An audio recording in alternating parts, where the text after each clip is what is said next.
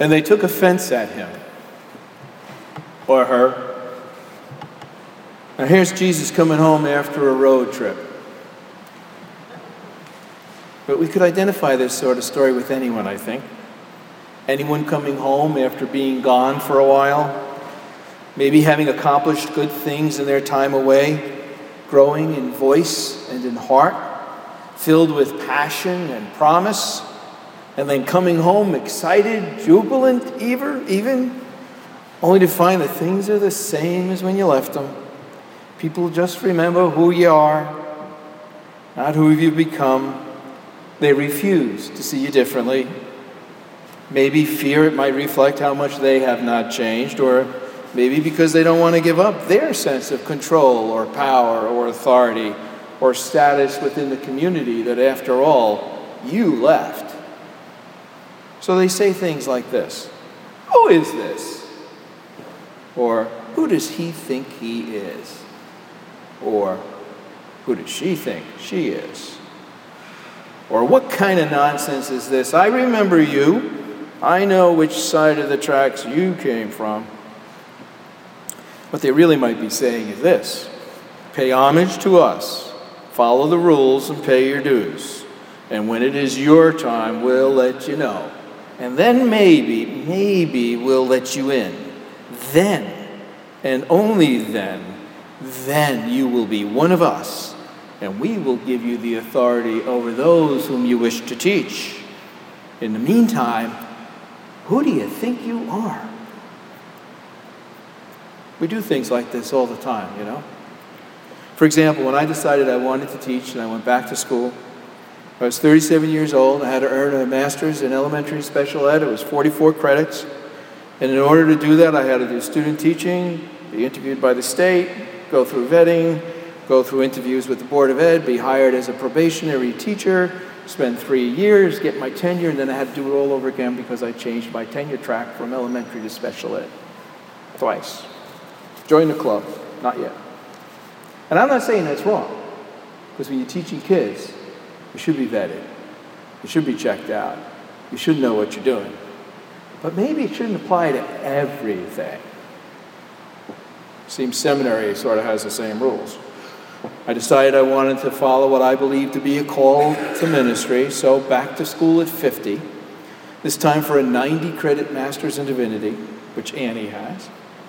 A committee on ministry to guide and support me, a church community under whose care I was assigned and had to meet with, a supervised ministry program, a clinical pastoral assignment in a hospital, all this and more as training, and then an examination for 45 minutes in front of 200 people from the presbytery, and then at 55, being ordained and called to the first church I would serve as an interim pastor, sort of a test pastor.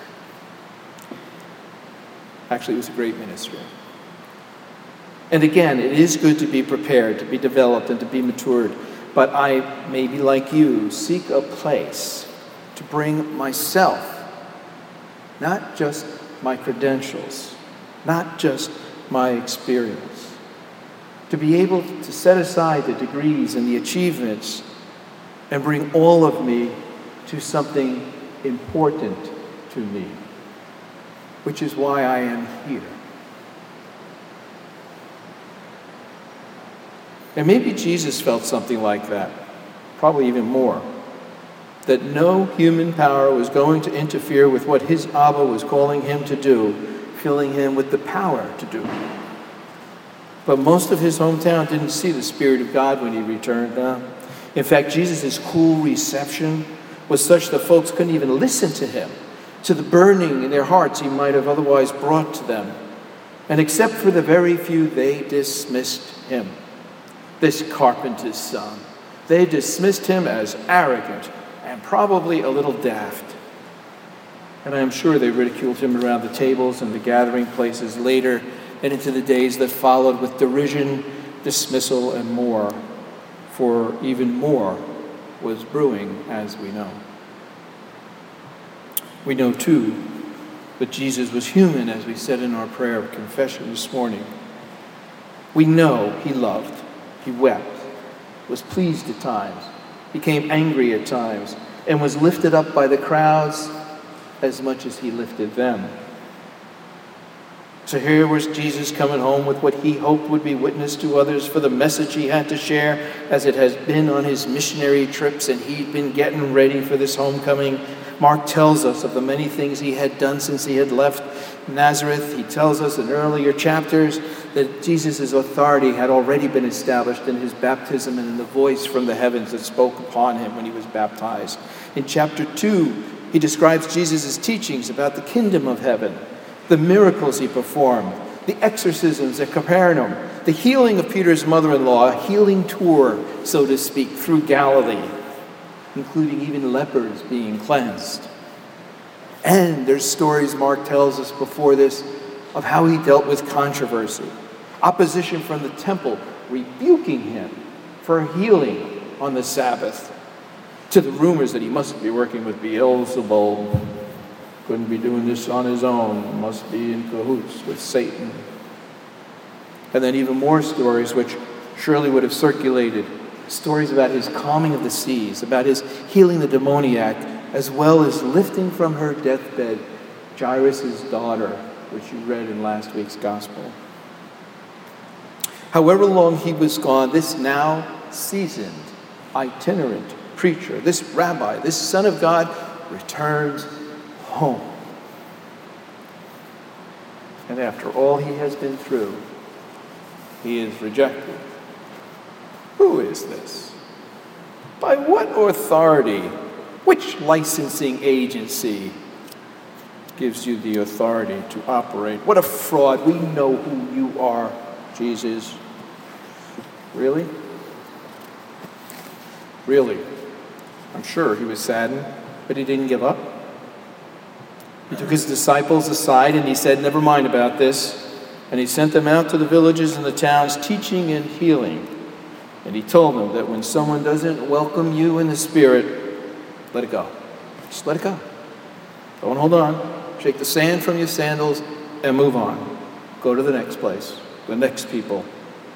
And the following chapters of Mark are full of Jesus and his disciples and their healings and their miracles including the feeding of the 5,000, the walking on water, the healing of the blind, the transfiguration, and so much more. Along the way and before he arrived in Nazareth, there were good numbers of people who took offense at Jesus already. And there are those who take the greatest of offense at him, soon to be known in his crucifixion.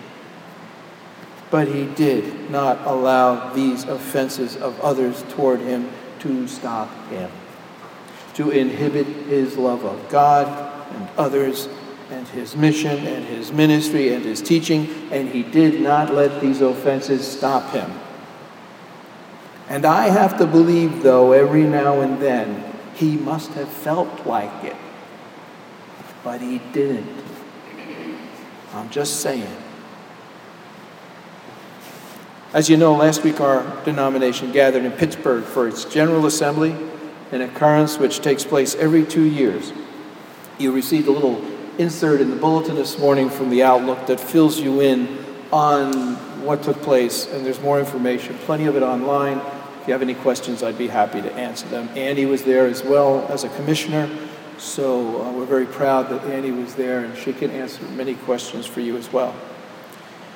But with others, my work was on the marriage committee as an advocate, the committee that was considering a change in our Constitution for marriage equality for same-gender couples in our Constitution, and or a change that would give ministers permission to marry same-gender couples in states where those marriages are legal.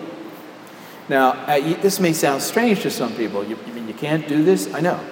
Because at Hus, we have long blessed married and celebrated same gender couples from well before my time here. In fact, we are not alone in this, and many ministers and churches are coming out, so to speak. Very publicly, they're coming out to raise what we believe to be the truth that officiating in such celebrations is being faithful to our ordination vows, not the opposite. Being faithful to the church, not the opposite. And from certain corners, the response has been not unlike the response that Jesus encountered among his own community in Nazareth and elsewhere. Who are these people, and who gives them the right, the authority to do such things? Well, the same authority upon which Jesus drew. We can easily, I think, if we take a moment, remember those who fought the fight for justice before the changes were actually made. They are the believers, the advocates, those willing to sacrifice, speak for others who have no voice, place themselves and their careers in jeopardy, and go out together into the communities, not allowing those who greet them with cool receptions to stop them from going forward. In many ways, although we did not pass any new amendments for ratification this time around, we came together in enormous ways with clear indications that we are a short distance from overcoming the coolness of these objections with the warmth of our love, fired by the teachings and example of Jesus. And there is afoot a movement now of ministers and pastors who will marry same gender couples in states where they are legal to come out, not out of defiance, but out of faithfulness. In this way, the question, who gives them the authority to do such things, is no longer a question of disobedience, but a statement of faith. Thank you all of Jan Hus Presbyterian Church and Neighborhood House, and all the other churches in this denomination who for years have held fast that justice and love knows no bounds. Let us continue to say so, to demonstrate, to witness, and practice such justice and love so they may know that we are indeed Christians by our love, by our love. And yes, some will even take offense to that. So let us pray for them, please. Amen.